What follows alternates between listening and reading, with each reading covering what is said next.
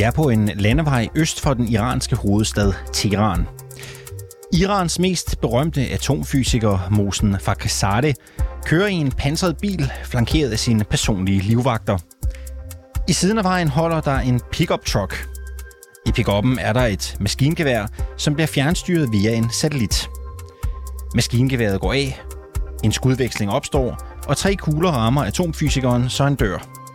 Iran har mistet lederen af landets atomprogram. Der var ikke nogen tvivl hos iranerne, da det her angreb skete i 2018. Det var ærkefjenden Israel, som stod bag angrebet på Fakhazade. Men det var ikke sidste gang, sådan et angreb skete. Så sent som i maj måned døde to iranske forskere på mystisk vis. Også her mistænkes Israel for at stå bag. Du lytter til konfliktzonen, hvor vi i dag dykker ned i konflikten mellem Israel og Iran. En konflikt, som især træder frem i tider som nu, hvor en atomaftale mellem Iran og USA kan være lige på trapperne. Vi spørger, hvordan Israel har tænkt sig at sørge for, at øh, det ikke kommer til at ske lige forløbig. Mit navn er Alexander Vils Velkommen til Konfliktzonen. Velkommen til programmet, Jotam Konfino. Ja, godmorgen og tak for det. Du er journalist på USA Today, og du er bosat i Tel Aviv i Israel. Israel kalder konflikten med Iran for de tusinde knives kamp. Hvorfor det? Jamen, det er jo en af de her øh, metaforer, som Israel elsker at bruge. Altså en måde at forklare deres kamp mod Iran på. Israel forsøger at ramme Iran på så mange forskellige måder.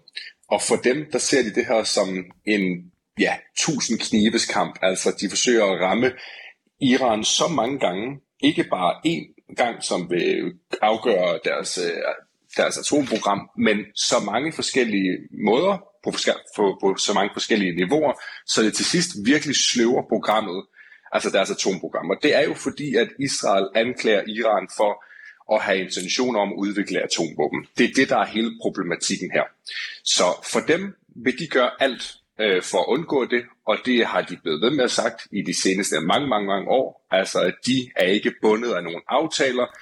De står ikke til ansvar over for det internationale samfund. Hvis Iran fortsætter med at udvikle deres atomprogram, så vil Israel blive ved med at angribe Iran, om det være om det er øh, cyberangreb, eller om det er likvideringer af deres atomforskere, om det er sabotage, sabotage i deres øh, atomreaktor, det er sådan set ligegyldigt. Israel øh, siger, at de har retten, så at sige, til at forsvare sig selv, og det vil de altså gøre ved at ramme Iran på alle de her øh, forskellige niveauer. USA og Iran arbejder på at lande en øh, længe ventet atomaftale, der efter sigende skulle være lige på trapperne.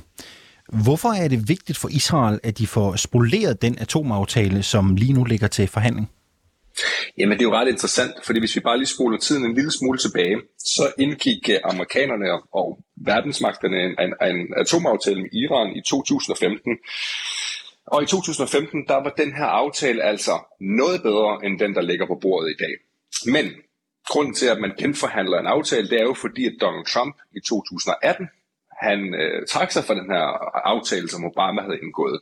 Og da, da Trump han trak sig fra aftalen, jamen så, så ophævede man ligesom øh, aftalen med Iran, som gjorde, at Iran lige pludselig ikke var bundet af noget, så nogen som helst øh, aftaler, de kunne fortsætte med at udvinde så meget øh, uran som, som muligt. De kunne fortsætte deres atomprogram fuldstændig som de ville, for de var ikke bundet af nogen, nogen aftale. Det vil sige, at man er nået til et punkt i dag nu, hvor Biden altså sidder på magten, og han vil nu tilbage til den aftale, som Obama han lavede i 2015. Men fordi at tingene har ændret sig markant på det, i de sidste par år, så kan man altså ikke få den samme aftale op at stå, som man kunne i 2015, hvor der trods alt var en udsigt til, at man kunne udskyde Irans atomprogram øh, i 10 år. Altså det var ligesom det, der var lagt op til, at man kunne fryse deres atomprogram, så at sige, i de næste 10 år. Den aftale er for længst væk, og som sagt, der er sket en masse ting siden da. Den aftale, der ligger på bordet i dag, er for Israels vedkommende langt dårligere.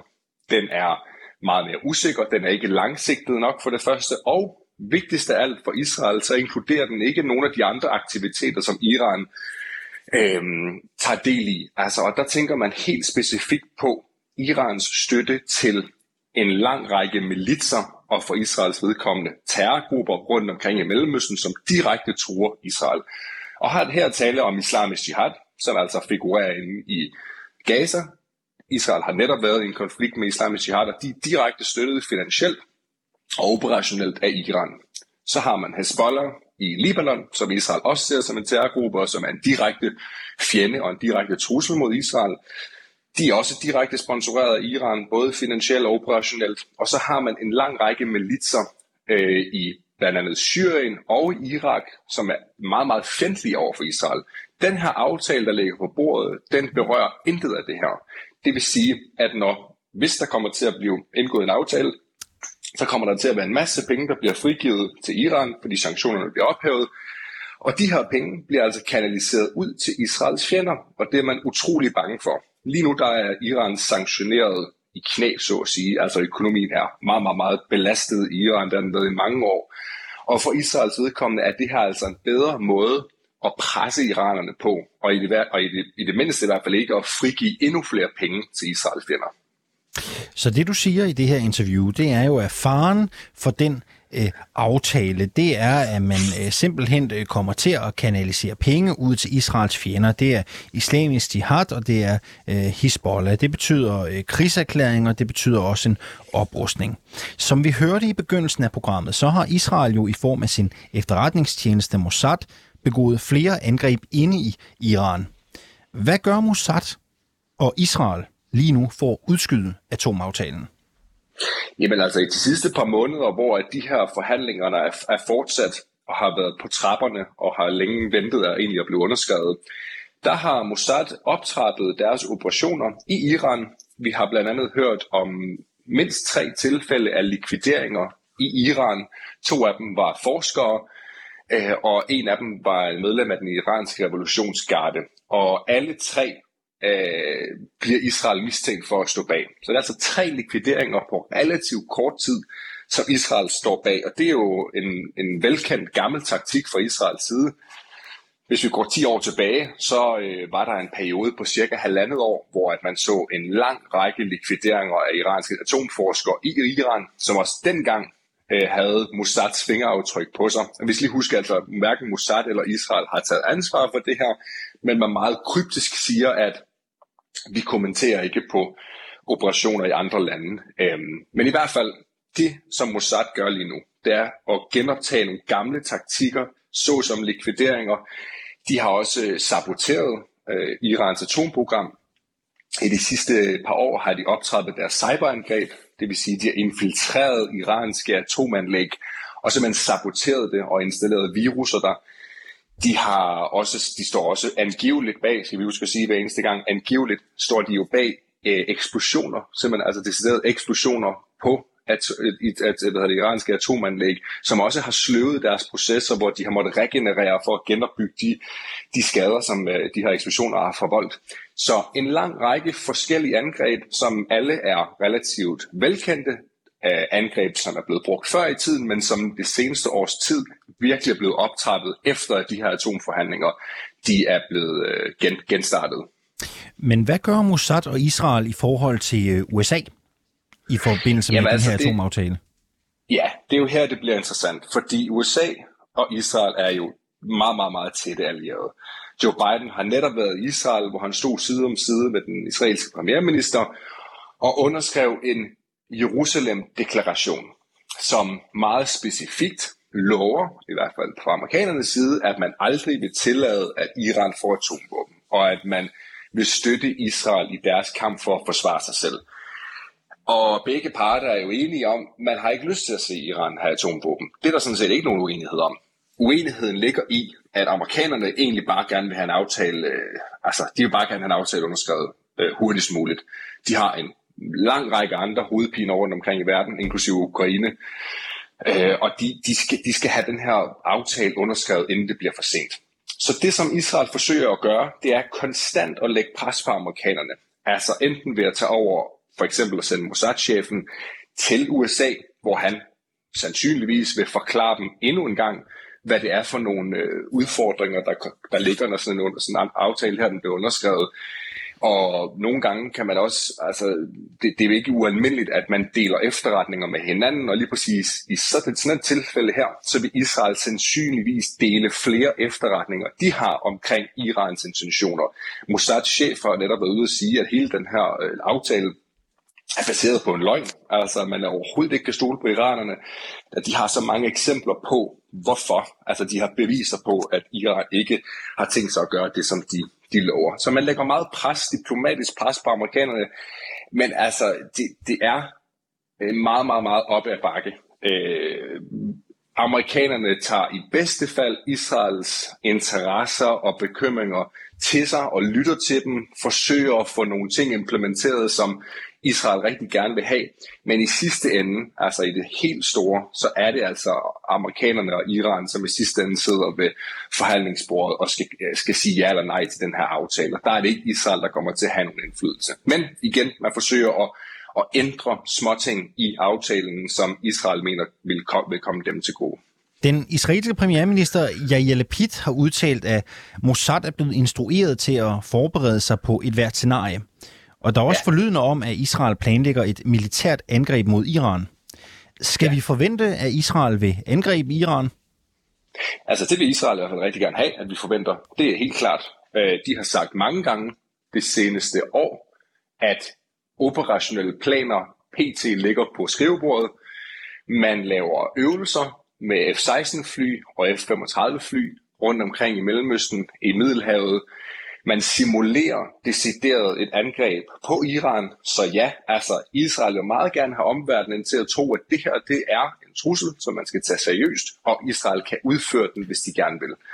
Hvis vi kigger helt nøgtern på det, så er sandheden lidt en anden.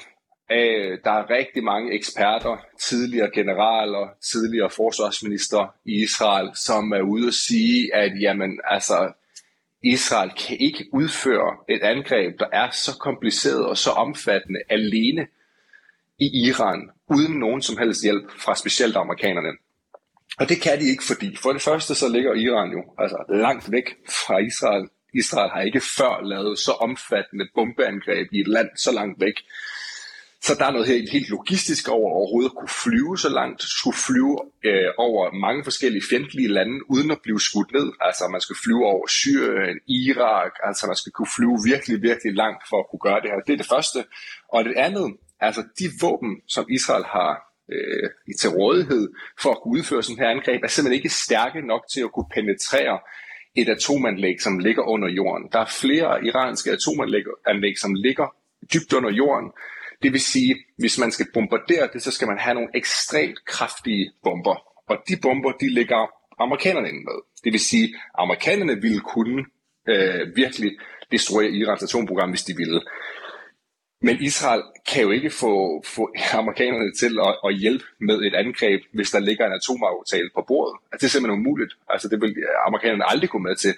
Så i bedste fald vil Israel kunne lave en eller anden form for operation, nogen spekulerer i, at man ville kunne, man rent faktisk godt ville kunne flyve ind over, og man kunne udføre nogle bombeangreb, som i bedste fald ville kunne sløve anlægget, øh, men aldrig nogensinde destruere det. Så det er en trussel, som Israel gerne vil have, at vi skal tage seriøst, men som de fleste eksperter peger på, at uden USA, så er det her ikke øh, noget, som Israel kan udføre på egen hånd. Jamen, lad os lige blive ved de der angreb, for Mossad har jo gennem årene gennemført flere angreb mod Iran. Hvordan vil du beskrive dem? Jamen altså, jeg tror, at det bedste måde at beskrive på, det er jo, at det, det viser virkelig at illustrere magtbalancen og magtforskellen på Iran og Israel. Det er jo ret utroligt egentlig, at Israel gang på gang på gang har succes med at penetrere Iran. Altså at kunne likvidere så mange atomforskere dybt inde i Iran og slippe afsted med det, så at sige. At kunne udføre de her cyberangreb, som er meget omfattende, udføre sabotage i det hele taget på deres atomanlæg, det viser en, altså, en ekstremt sofistikeret øh, metode fra Israels side, og det er, og det er iranerne meget, meget, meget sure over selvfølgelig. Altså det er pinligt og ydmygende for dem, at så lille et land som Israel, som trods alt er stærkt, kan udføre de her angreb. Vi skal også huske, at iranerne forsøger altså også at ramme Israel den anden vej. Det er ikke sådan, at det er bare Israel, der kører en lang kampagne mod Iran. Iran har også ramt Israel med cyberangreb. De har hacket sig ind på vandanlæg i Israel. De har forsøgt at, at hacke sig ind på en lang række forskellige civile infrastrukturer i Israel. Nogle gange er det lykkedes, og andre gange er det ikke lykkedes. Men i det hele taget, så de her operationer er meget spektakulære. Jeg tror egentlig, dem vi skal nævne, som er meget James bond og meget interessant, det er den, der skete i 2018 hvor at øh, på meget på ualmindelig vis og på meget mystisk vis, der stod den israelske premierminister på derværende tidspunkt, Benjamin Netanyahu, på en pressekonference for hele verden og afslørede simpelthen, at Mossad havde haft held med at stjæle over 100.000 tophemmelige dokumenter fra Irans atomprogram. Altså man har simpelthen haft agenter på landjorden, som i midt, midt om natten har brudt ind i en atomreaktor, har stjålet harddiske, hvor der har været over 100.000 forskellige tophemmelige dokumenter, altså haft succes med at tage dem ud af atomreaktoren, uden at blive opdaget, og fragte dem ud af landet, ud af Iran, til Israel, som Benjamin Netanyahu så kunne stå og vise i form af nogle, af nogle CD'er. Altså selvfølgelig var filerne ikke på CD'erne, men det var bare en måde ligesom at vise omverdenen på, at det er det, vi har hentet fra Iran. Det viser for det første en arrogance fra Israels side. Det er også blevet kritiseret utrolig meget efterfølgende, fordi det er ualmindeligt, at man går ud og afslører Mossad-operationer på den her måde. Men det viser også en, som jeg sagde tidligere, en sofistikeret øh, metode for Israel, at man kan slippe afsted med det her. Så det er nogle operationer, som vil fortsætte, og så sent som i går hørte vi også øh, israelerne sige, vi fortsætter med Mossad-operationer på alle planer. Øh, det er sådan set ligegyldigt, om der kommer til at være en atom, atomaftale, eller om der ikke kommer til at være en atomaftale. Lad os lige vende tilbage til, hvad der lige nu er status på de atomforhandlinger, som kører mellem USA og Iran. Øh, Mossad-chef, han hedder David Barnea, har tænkt sig at besøge Washington for at vende atomaftalen med amerikanerne. Kan han udskyde aftalen? Nej, det altså realistisk set vil han ikke kunne udskyde aftalen. Det, som sagt, han i bedste fald kan gøre, det er at gå ind og endnu en gang understrege over for amerikanerne, hvad for nogle bekymringer Israel har. Eventuelt dele nogle efterretninger, som kunne være øh, interessante for amerikanerne at se. Men altså, amerikanerne har sendt deres seneste forslag afsted til Iran. Det ligger på det iranske skrivebord nu. Så hvis iranerne siger ja, jamen så er vi så langt, som at vi godt kan sige, så er der ved at være en aftale på plads. Så det han i bedste fald kan gøre, det er damage control. Altså han kan få et endnu tættere samarbejde med amerikanerne om at dele efterretninger for eksempel, og få nogle lovninger på nogle forskellige ting, som amerikanerne vil gøre, hvis der kommer en aftale på plads, og Israel føler sig truet. Så det er damage control, det vi ser lige pt, når Mossad-chefen tager til øh, Washington. Hvordan vil Israel reagere, hvis der lander en øh, aftale inden så længe? Jamen, øh, de vil være meget, meget utilfredse. De har allerede sagt nu, at amerikanerne og det resten af det internationale samfund, eller verdensmagterne, som underskriver den her aftale, de er på vej til at give øh, Iran det, der ligner 100 milliarder dollars. Og det er de, fordi at øh, når sanktionerne bliver ophævet, så får, ad, så får Iran adgang til en lang række aktiver, inklusive penge, rundt omkring i verden i forskellige banker, som svarer til cirka 100 milliarder dollars. Så man siger, at øh, Israel, er, altså Israel siger, at man er i gang med at give et terrorregime, der støtter terrorgrupper rundt omkring i, i Mellemøsten, 100 milliarder dollars til at lege med. Så det er man meget utilfreds med. Det eneste, man kan trøste sig ved, så at sige, det er, at amerikanerne har ligesom fået Israels position gentaget mange gange. Amerikanerne ved, at Israel vil blive ved med at, at forsøge at, at ramme Irans atomprogram og sløve det og uden at man bliver straffet, så at sige, eller sat på plads af sin storebror USA. Så det er, det er den måde, Israel vil reagere på, hvis der lander en aftale. De vil være øh, meget, meget, meget, meget utilfredse, men vil fortsætte deres kamp, som de har gjort fuldstændig på samme måde. De vil sandsynligvis ikke udføre et reelt af bombeangreb, fordi det, det kan de simpelthen ikke gøre, når amerikanerne har en aftale med Iran. Men de kan sabotere på alle mulige andre ledere og kanter øh, i så vid udstrækning, som amerikanerne så at sige vil, vil tillade, uden at det hele eskalerer. Hvad så, hvis der ikke lander en aftale? Ja, så bliver det noget mere spæ- spændstigt, for at sige det lige ud. Hvis ikke der lander en aftale, så er Iran det, vi kalder en, en stat, der er på tærsklen til at være en atommagt. Irans atomprogram er så udviklet lige nu, at man, hvis man ville, kunne på få uger kunne udvikle øh, atomvåben, som så vil tage længere tid at få øh, installeret på en, på en måde, som rent faktisk kan bruge dem, men man kalder det sådan en breakout time, så udbrydertid på et par uger. Altså de er meget, meget tæt på at kunne få atomvåben. Så hvis ikke der lander en aftale, jamen så skal man, anerk- så skal man simpelthen acceptere eller anerkende, at øh, Iran er med i det, man kalder atommagtklubben, i hvert fald på tærsklen til det, og det i sig selv er meget, meget, meget skræmmende for Israel, men det er også skræmmende for Saudi-Arabien og for Ægypten og for mange andre lande i, i Mellemøsten, som ikke er allieret med Iran. Og det vil sandsynligvis også medføre, at vi vil se andre lande, såsom Saudi-Arabien og Ægypten, sige, jamen prøv at høre, altså hvis iranerne får lov til at køre frit spiller for at udvikle, potentielt udvikle atomvåben, jamen så vil vi også gøre det. Så det vil eskalere på det plan, og samtidig vil vi også se USA, som skal komme op med en plan B, for de vil heller ikke acceptere, at Iran udvikler deres atomprogram yderligere. Så hvis ikke der kommer en, en aftale på plads, jamen så må amerikanerne komme op med en plan B, og hvad den så vil være, om det er en militær trussel, som de rent faktisk vil gøre, gøre alvor af, det må tiden vise. Men uh, Israel vil i hvert fald gøre, hvad de kan for at presse amerikanerne til at, at bombardere uh, Iran. Det, uh, det vil de helt sikkert uh, advokere for. Hvad tror du selv bliver næste skridt? Jeg tror, at der bliver underskrevet en aftale, men det er også, altså, det er svært at sige, fordi i februar sagde man også, at vi er få dage fra at underskrive en aftale, så der er så meget, der kan falde igennem her på falderæbet, det er der virkelig. Men igen, hvis man hører fra stort set alle parter nu, så er man nået igennem alle de problemer, som der har været de sidste par måneder, og man er meget, meget, meget tæt på at nå til enighed. Det er detaljer, vi taler om lige nu. Så jeg tror, at der vil komme en atomaftale, måske ikke inden for de næste par dage, men i hvert fald inden for de næste par uger vil der blive annonceret en eller anden form for evighed, en aftale, og øh, det vil så gøre, at Irans atomprogram bliver sat i stå, i hvert fald i en, i en rum tid, i nogle år. Og i mellemtiden, så vil den her skyggekrig mellem Iran og Israel, den vil buller derudad, den vil fortsætte.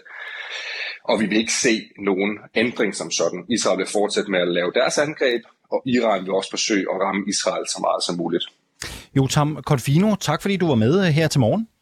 Ja, det var så lidt. Journalist på USA Today og altså bosat i Tel Aviv i Israel.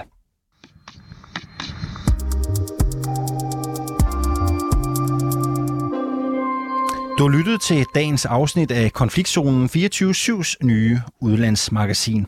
Jeg hedder Alexander Vils Lorentzen, og redaktør i dag var Sofie Ørts. Husk, at du kan lytte til programmet øh, direkte mandag til fredag mellem 8 og 8.30, eller så kan du altså hente det der, hvor du henter dine podcasts.